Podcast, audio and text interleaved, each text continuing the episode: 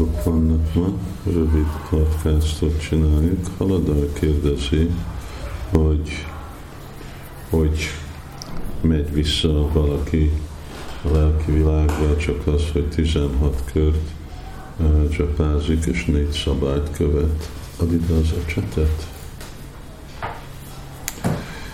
És uh, azt mondja, itt az írja, hogy ez most függetlenül az jelent, hogy milyen fejlett valaki a lelki életbe,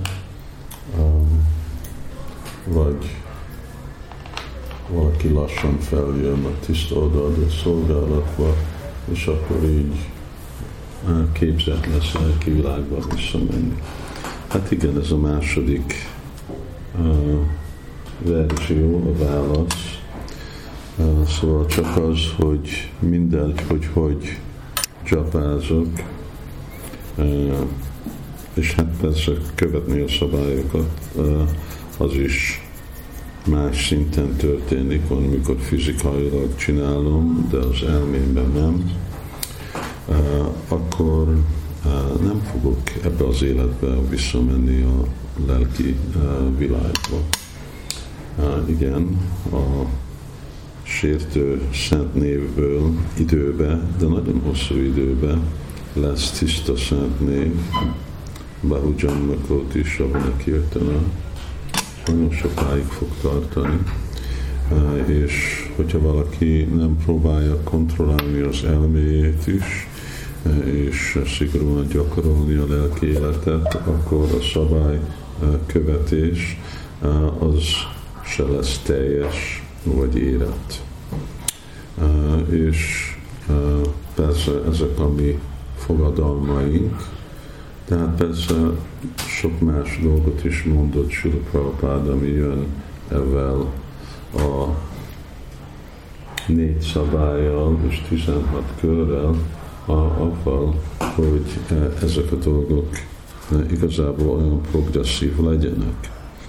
Azért mondunk a Játri is, azért énekelünk, pardon, vagy azért imádjuk a multika, azért kell szentírást olvasni, hogy a fő dolog az, hogy énekeljük Krisnának a szent nevét. Ennek legyen a teljes hatása, hogy ne akadályozzuk a szent névnek a hatását a saját hibáinkkal, hanem tisztítjuk el maximálisan, ahogy tudjuk ezeket a, hibákat arra, hogy akkor ebbe az életbe vissza tudjunk menni az anyagi világba. Én személyesen nem rajongok visszajönni az anyagi világba, hogyha tudok rajta dönteni, és azért mindazok a dolgokat, amiket Sula Prabhupád mondott nekünk, azokat fontos gyakorolni hogy meg tudjon menteni minket a Szent Név, mert végre a Szent Név az, ami megment minket, vagy csapába, vagy kirtánba, bhajanba, így harináma jövőkévaló. Ez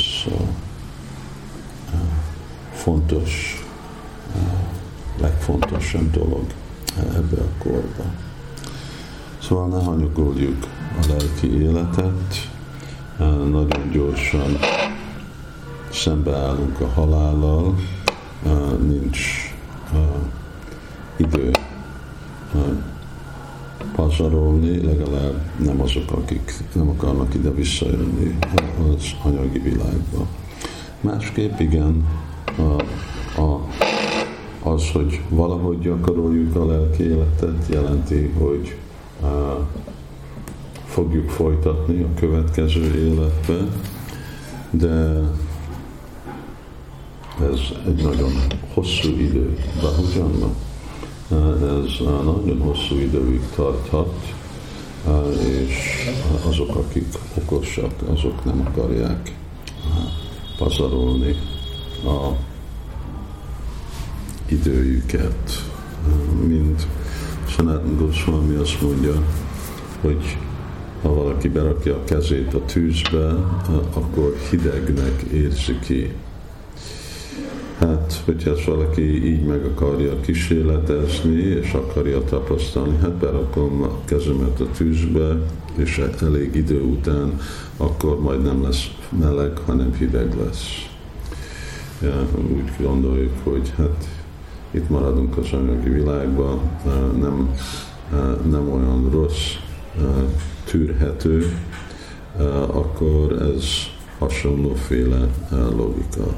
De inkább valaki gondolja, miért, még hogyha hideg vagy meleg a tűz, de úgyis meg fogok sérülni, el fogom égetni a kezemet, miért fogom én most alapozni? Az életemet valamilyenféle érzésen, inkább legyek okos, és mentsem meg a lelkemet, és ne kockázom itt ebbe a világba, hanem menjünk vissza Krishnához.